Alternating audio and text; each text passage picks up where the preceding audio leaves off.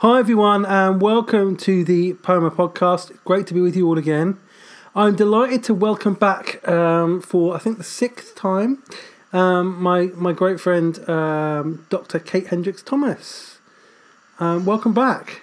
Thank you so much for having me. It's always such a pleasure to chat with you. Yes, absolutely. Um, it really is. Kate is. Um, Kate knows a lot of stuff about the brain and how our brains work and um, mental illness and all these kind of things. She's got a lot of expertise and um, we've had some great conversations already. And I think we're going to have another one tonight. So, um, yeah, um, and she's got a new book coming out, which we'll talk about a bit later as well. Um, so, we're going to talk about the brain today, and we're going to talk about trauma, and we're going to talk about um, mental illness and um, unlearning and relearning new things. So, Absolutely. So yeah, um, so, so, just just start by telling us about this book. What uh, what this new book is about. Well, uh, the focus of all my work, you know, f- for the last couple of decades has been resilience building, mental fitness training, kind of flipping the script on the conversation of mental illness and talking about mental health promotion. And along that line, that's what Bulletproofing the Psyche focuses on.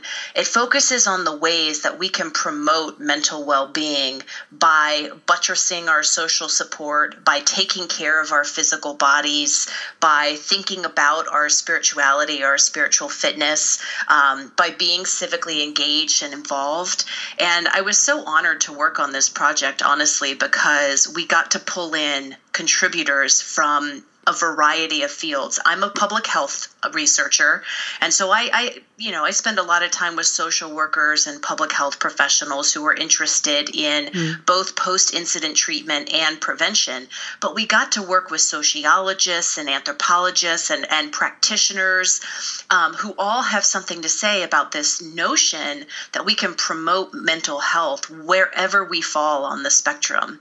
And that's really the emphasis of bulletproofing the psyche is specific tactics, specific techniques, best practices for bringing uh, peak mental performance to the everyday life. Wow, awesome, awesome. Um, so yeah, I mean, I've I've um, lots of experience of mental health, uh, mental illness myself um, with anxiety and um, and there may be I may be on the I may be on the autistic spectrum as well. It's a possibility, although it's not been diagnosed. Um, um, yeah, so what I've and I've been on a bit of a journey the last couple of years of uh, dealing with a lot of trauma from my past and um, going through a lot of healing and forgiveness and therapy to deal with a lot of this stuff. And what one thing that I've actually noticed is that I've had to unlearn a lot of things and start learning new habits. You know, I mean, I've kind of the, the trauma itself, in a sense, I've kind of dealt with that part of it, but the but the behaviours related to it that I've trained my brain to uh, to to live by are still there, um, and so I've got, I've had to unlearn. I'm, I'm I'm having to unlearn a lot of behaviours now.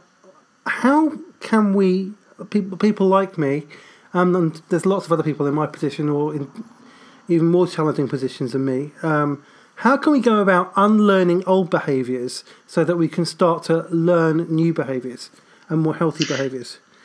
Uh, well, first of all, I think one of the most important things is is what you just said. Specifically, understanding that changing behavior is different than processing trauma. There's no there's no switch flip when it comes to human behavior change. I mean, what you said is exactly, exactly right.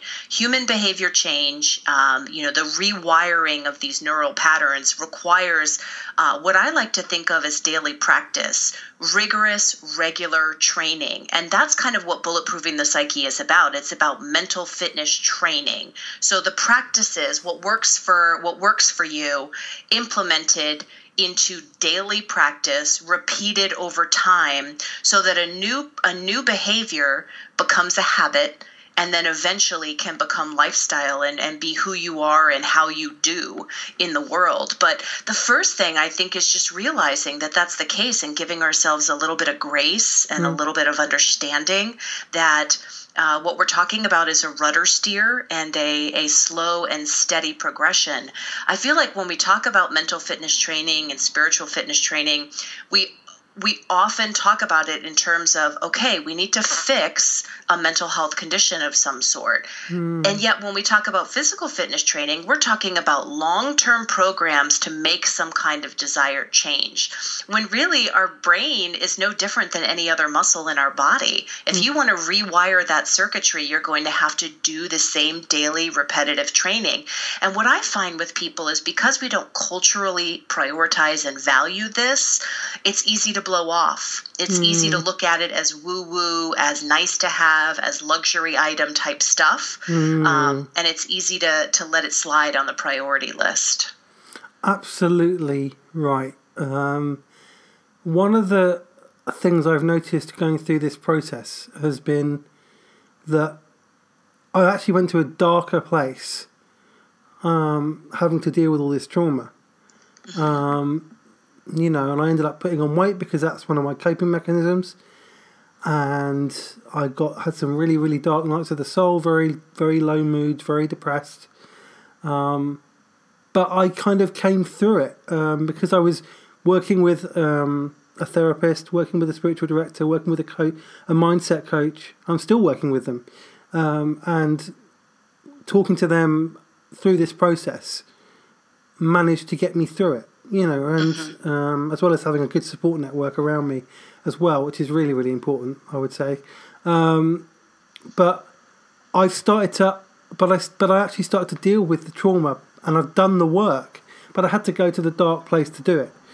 And now I wouldn't, reg- I don't regret that at all because um, I've dealt with a lot of stuff that a lot of people, a lot older than me, have never dealt with.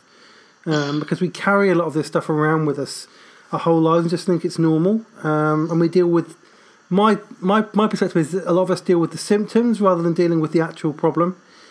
And when you deal with the actual problem, then you can start to unlearn the symptoms properly and start to learn healthier behaviors. Is that, does that sound right? Absolutely. And uh, I really like the work of Bessel van der Kolk. And uh, he talks about the issues staying in our tissues.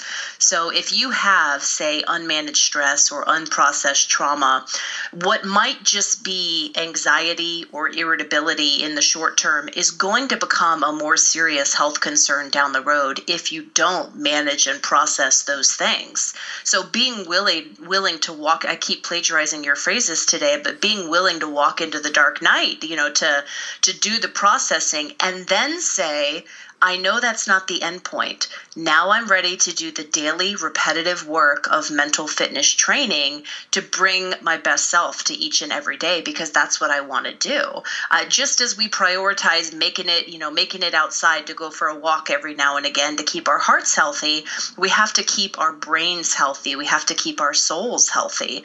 And uh, I'm very passionate about trying to make people understand that it is a practice. It's something long term and it's something that has to become a priority. I, it's I don't like to use the phrase self care, but it's the most important baseline self regulatory practice, self care practice that a person can do for their overall health and their mm. ability to interact with other people. Yeah. Yeah. So, how do you, so you, you've worked with a lot of uh, military guys um, doing this work, am I correct? Yes. Well, um, I, I, got out of the Marine Corps and I did none of the things that I currently teach people how to do. Right. I processed nothing. I uh, I embraced all kinds of maladaptive coping mechanisms. If mm. we hmm. call excessive drinking a maladaptive coping mechanism, I should probably just call it what it is. And I was a disaster. I was an absolute disaster. And I finally physically injured myself and I was on a physical therapist table and I realized that I had to start looking at things a little more carefully. I had to start doing things differently. There were some issues that I needed to deal with. And then I needed to take a more balanced approach to the daily practices of my own wellness. What were my spiritual practices? I had none anymore. Um, what were what was my social support like? You talk about your community. I had none. I had shut people out because I thought there was an us and there was a them. And, you know, what were my self regulatory practices? And drinking a bottle of wine alone does not count as a self regulatory practice. No. so I had to I had to process and then I had to get on the bandwagon and, and revamp those things. Uh, and along the way, because I'm academically inclined and I like to, if I'm going to do something, I want to know the science behind it, I started studying the why and just understanding the way that repetitive behavior changes our brain. To me, is so empowering and so exciting, and it made me want to do healthier things more frequently. When I realized that taking three minutes for controlled breath work in the morning changed the size and the, and the speed of the synaptic firing in the front of my brain, all of a sudden that was motivation for me to do it. It became worth doing. It wasn't something so easily uh, ignored on my to do list. Three minutes, really? Yeah, three minutes twice a day over six weeks. I can see that under a functional MRI. It changes your brain. I can see a difference. It's so exciting. Wow, that's amazing. And it's, it's a short time investment, right? I mean, that's yeah, what makes people so jazzed. You can do that get when you get up in the morning and just like, yeah, it takes three minutes is nothing. You know. yeah it expands your working memory capacity and that changes your ability to focus, your ability to do complex thinking, and your ability to relate to other people. So there's this positive feedback cycle that happens mm. because you're smarter, you're more focused, you're more efficient, but you're also nicer. So you're buttressing, you're bringing social support to you because you're interacting more effectively with other people. And literally, all of that can be seen under a functional MRI. We can see as you do more of those good and healthy things, we can watch your brain develop just like a bicep. Wow. Wow. So, to me, that makes me want to do it. Everybody's got their own yeah. motivations, but I like knowing the science of why something's good for me. No, I'm fascinated with the brain. I'm fascinated with the science of the brain, which is really strange because when I was a kid, I wasn't really into science at all. But now I, I'm just like, especially when it comes to like either like the brain or anything to do with the universe, you know, um, atomic science, you know, either of those things, I'm just like blown away by it because it's real and it's just, just we don't, we're barely scraping the surface of of what there is to know, you know, and it's right. uh, fascinating. Um, so, how have you used this in your work with, you know, in in your kind of work outside? I mean, practically speaking. Well, it depends on who I'm working with. Um, a couple of years ago, I would say I did a lot of work with law enforcement, uh, military, uh, people who were dealing with stress injury and depression, and really um, working with issues of stigma around mental illness. And with communities, really every community deals with mental illness stigma, but the military and law enforcement communities are probably among the most uh, serious that pain is weakness uh, in terms of cultural norms. And I found that talking about an individual's ability to change their mental health status through behavioral practices, I found that that worked better with military and law enforcement than trying to talk them into therapy or medication, although those are important things that maybe they will embrace at some point if need be. Um, I think taking the more asset based approach was really important. Um, but today, a lot of the work that I do involves um, corporate executives, and these are people who are looking to take good performance to great performance. They're trying to hone and finesse and get even better at, at what it is they do. Hmm. And so that's a little bit of a different language. Yeah, it must be. Um, and you're seeing and you're seeing positive results as well in terms of what you're oh, doing? Oh, absolutely. Absolutely. So you can measure this sort of thing. I, I think having measurable results is incredibly important for motivation. Mm. Um, you can do this simply in your own life today, you can do three minutes of breath work in the morning, and that's kind of a, a deep breathing, relaxation producing breathing. You can do that in the morning and the evening. And over six weeks, you can chart how you're feeling in terms of focus, anxiety, and um, general empathy and connection with other people. See if that changes your stress reactivity. That's one way to get feedback. But what's really exciting is to get actual biofeedback, to actually hmm. um, see somebody's cortisol level change change over time, to see somebody's uh, to see the front of someone's brain expand or light up differently over time. That's really exciting work. Yeah, yeah, it must be. Um, so I wanted to. Another question I had was about um, wounds that we psychological wounds like trauma.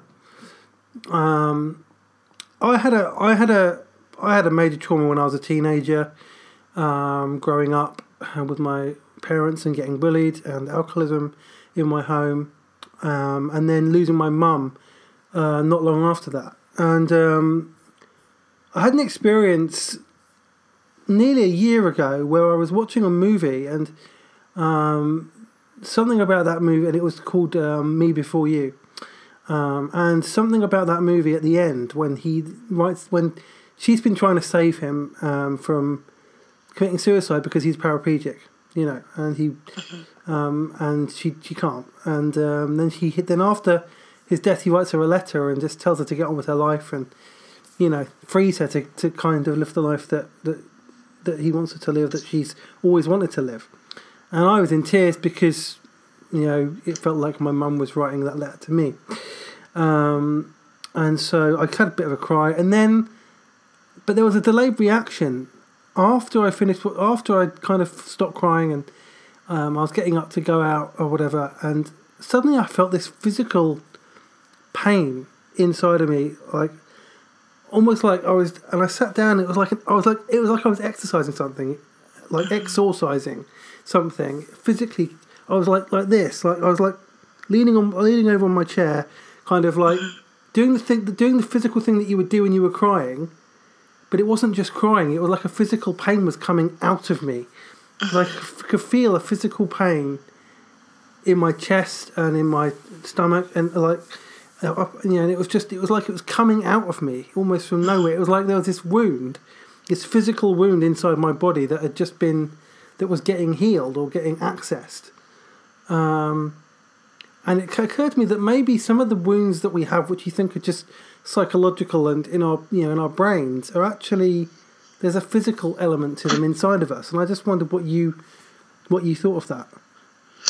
Well, um, the story that you share, I've I've certainly heard the work of Bessel van der Kolk and Peter Levine, people like that who are somatic psychologists, Hala Khouri, um, they would agree with you 100%. And what they would say is that when something is an emotional wound, um, it's it's held at such a base level of our of our brain that it's actually held in our bodily tissues. And sometimes you can't cognitively, you can't talk your way to that emotional wound. You have to feel your way to that emotional wound. So maybe it's a movement practice, maybe it's some kind of emotional exploration practice, which it sounds like this movie accidentally was for you. I read that book and cried my head off and then watched the movie on a plane, which is a mistake because I cried my head mm. off in public, mm. which is always embarrassing. Great yeah. movie. Great you had movie. an accidental emotional exploratory experience, but there are a lot of somatic psychology professionals who would say some of the most important work that happens with their clients is that body based healing work. Yeah. Well, that's interesting to know because I, I, I really did feel like something was happening in terms of my, my healing and um, something had broken through, which wouldn't I wouldn't have been able to access by simply talking to somebody. Um, I had exactly. been. Ta- I mean, I had been talking to somebody about that topic, which had kind of probably given a route in, but then I had to. It was the, it was the emotion of it which unlocked it, which unlocked the kind of, the pain I'd been storing up. Um, exactly. Exactly. And, um, and and van der Dr. van der Kolk's book is called The Body Keeps Score. And he literally oh, um, talks book. about decades of work with clients unlocking emotional distress that they couldn't get to via talk therapy. Um, and that's what bulletproofing the psyche is focused on. It's focused mm. on how can somatic practices, body-based practices, how can those make a difference in the way our brains function and operate? Uh, because it's incredibly powerful. Well, that sounds really fascinating. Um, so going back to the book, um, in the book you talk about you talk about some methods, some stories um, of mental fitness training that you've done. Um, so just just kind of talk us through in a bit more detail. Tell, I mean, share one of those stories with us, an example of, of, of where you've done this and how it's been successful with somebody. Well, um, one of the one of the things you have to figure out is where somebody is in terms of readiness stage for embracing a mental fitness training practice. So if somebody has a need for clinical counseling and clinical intervention, that's different than doing this type of work. And I just want to kind of throw that out that out there and stipulate that clearly. Um, but we actually, I worked with a small team of researchers and practitioners, and we got a grant to do this three day immersion retreat that had some. Um, some actual instruction and workshops on managing stress and learning about kind of the science of the science of health uh, that actually had meditation and yoga instruction and then had all of these team building activities to kind of create social support within the cohort that was going through the training. And the results the the short the short term, meaning immediately after the retreat, and then 90 days after the retreat, um, where participants were able to pr- continue on with a coach uh, in their small group. They were able to continue with a coach. The results from that were significantly, practically, and statistically significant difference in levels of people's resilience and self reported mental well being.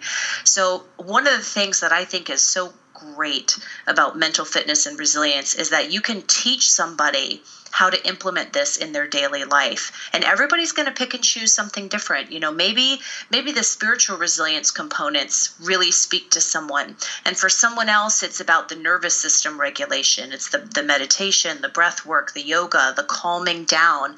And for some other people it's realizing that they're very very lonely and they need more social support in their life. And for others who are overachievers they try to do a combination of all of it. And they take up journaling and, and really embrace the notion that improving your mental fitness is a daily practice.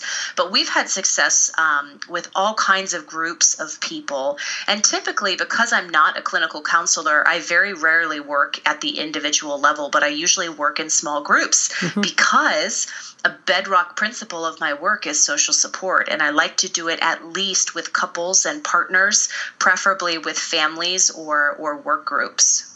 Hmm. Wow, it looks like you've had. It sounds like you've had incredible results uh, to this. It's it's phenomenal, really. The the impact it's had. Now, there, there's those there's those three different elements that you talked about. The um, uh, one was the kind of the more kind of physical, the kind of daily practices like the yoga and the the meditation. Uh, and the other one was the, was the spiritual one, and the other one was dealing with loneliness and getting people into community. So, tell us about each of those different um, areas and what kind of what practices in, in each area that what mm-hmm. uh, that, that you, that you would recommend to people well, the first in bedrock principle is understanding that social support is vital.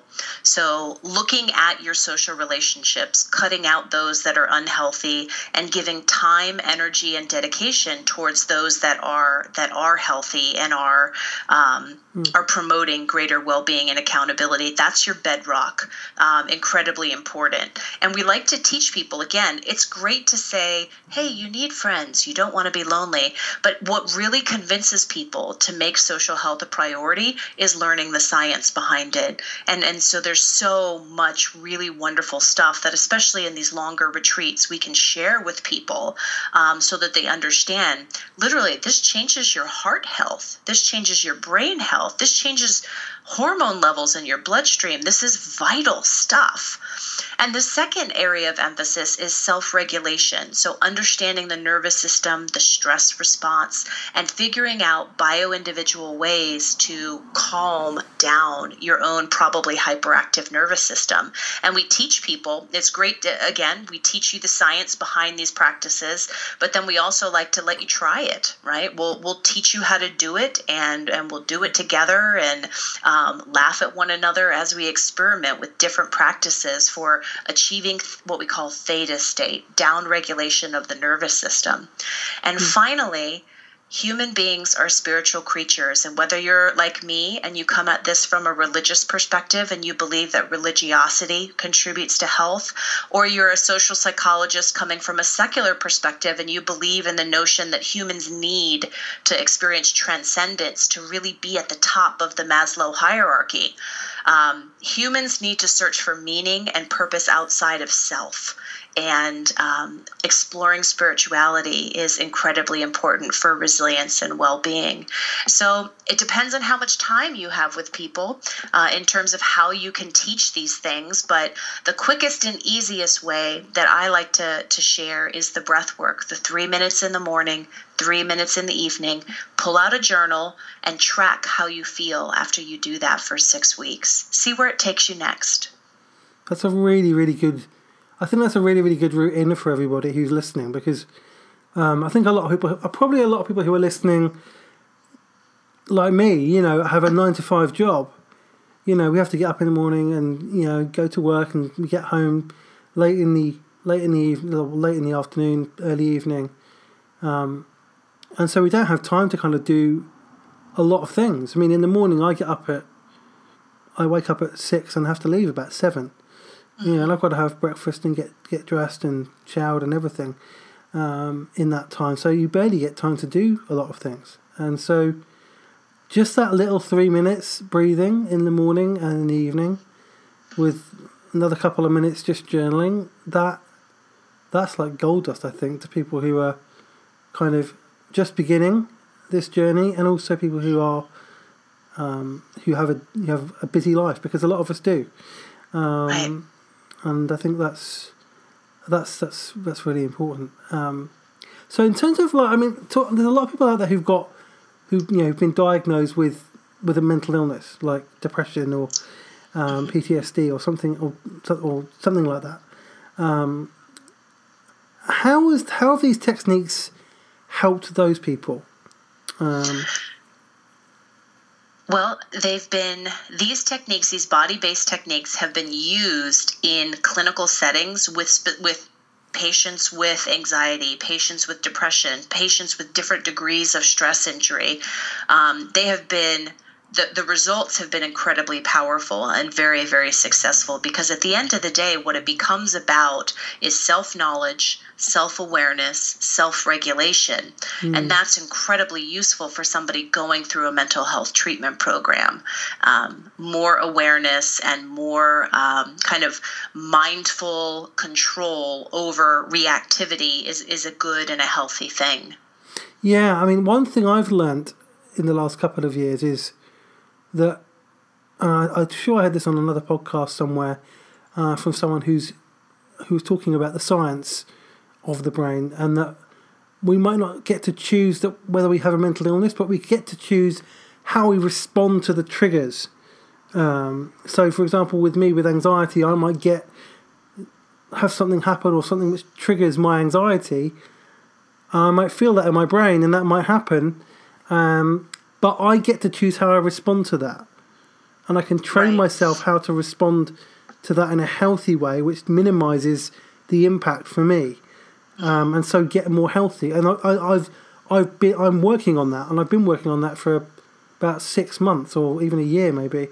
And I'm starting to get to a place where things that would have sent me into a really low depressive spiral a year ago, you know, I'll still get a bit low, but I'll be able to come out of it a lot better, a lot quicker, and it won't, right. and, I, and, I, won't get into those really dark, depressive moods because I'll be able. I've got the, I've somehow done the mental gymnastics exercise. I've trained my brain to be more resilient. You know, to manage my responses to those triggers. Um, and I'd like to think well, other people can do that as well. They can. And what you're sharing is the expansion of your working memory capacity, that front portion of your brain. As you have practiced mindfulness, you've literally changed the way that your reactivity happens. Um, you know, over time, we may even be able to see your amygdala, you know, the, the, the stress reactive portion of your brain. We can see that shrink. So um, you're doing incredibly powerful things. And when you start to see that positive feedback in your own life, realizing, wow, a year ago I would have reacted to that stimuli entirely differently.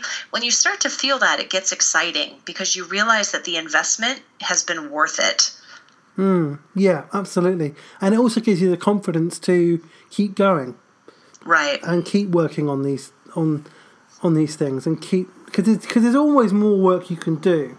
I think there's always you can always keep because I I've done a lot of work, internal work, the last couple of years, but I know I've still got a lot more work to do. Because when you get to kind of, it's like when you get to one threshold, then you realise there's more, then there's a whole different set of things you need to work on. Like, I might have dealt with a lot of my past and done a lot of forgiveness and and healing and kind of got some more better techniques to manage those depressive moods, but there's a lot of bad habits that I still have, which are left over, like you know overeating and comfort eating and um, you know those kind of things. I'm still, and I need, I need to work those out. I need to, and that I recognise that that's something actually that's in my brain. It's not just because it's a habit, you know. Right. And I'm beginning to re- I'm beginning to become more more aware of that happening in my brain and this need to eat in my brain, rather than anything to do with physical need for food. And so I'm just at the beginning of that process. You know, um, I've still got a long way to go, but but I think now I have more of an awareness of how this is tied to your brain and what your brain does, and managing how your how you respond to what your brain does, and um, you know, re- rerouting neuropath, creating new neural pathways. Exactly. And that feeling of I can create a new neural pathway to me feels empowering. To mm. me, that feels exciting because then all of a sudden I'm not out of control and emotionally dysregulated. I can do something about that. I can affect change. I can embrace a healthier behavior that's going to change the way this feels in a month, in five months, in a year. Um, so it's really exciting to hear you talking about all the, the health practices you have going on and the journey you've been on uh, since we met each other in 2016. I just kudos, sir. Thank you. That's encouraging. It might, I mean, it must Absolutely. Be, I mean, part of part of part of that has been the conversations that we've had definitely. Um, they've had an impact on me. Um, so um, you know, and it must be, and it must be really rewarding for you when you see what you are doing having an impact on other people. It's when you do these retreats and when you do when you work with people, it must um, it must give you I think you have joy. to be. I have to be careful not to take credit for the hard work that other people do, but I love teaching this stuff. I know that for me, it's made the difference between being alone in a basement with you know too much alcohol and being out in the world teaching and parenting and being happy. So I'm passionate about sharing it. I, I certainly. I can share the science, I can talk about practices, I can coach people in finding their practices, but the hard work you're talking about, that's, you know, that's what individuals do for themselves. Um, yeah. And I, I, certainly would never want to take credit for anything any of my students or clients have ever done, but it sure is fun to do it alongside them. Yeah, yeah, it must be. Yeah. I mean, where is this work taking you next? What's your next what's your next step in terms of helping people with these challenges and um, finding ways to kind of empower people and, and help them get that um, mental fitness? Um, what's kind of what's kind of next for you? Well, I had thought that I would spend most of my time. I'm doing a lot more organizational leadership work, and I thought that was the direction I was headed. But I very recently got diagnosed with breast cancer, which has oh no. really educated me about this subculture, this world of cancer patients and people that are managing cancers for as long for as long as, as we have left, we're we're dealing with and managing this condition. So I have a feeling I'm going to be doing more work in in this space um, in the future because wow you talk about you talk about a stressful setting you talk about a time when um, mental fitness and resilience and um, immune system quality is important. I, I can't think of a time in my life where it's mattered more. Hmm.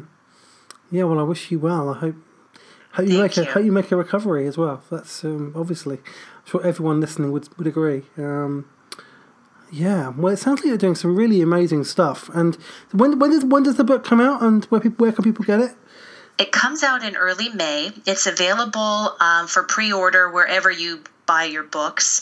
But we've also, the, the book has a little website that it lives at. It's bulletproofingthepsyche.com. So you can watch the trailer and learn more about the work there uh, if you're interested.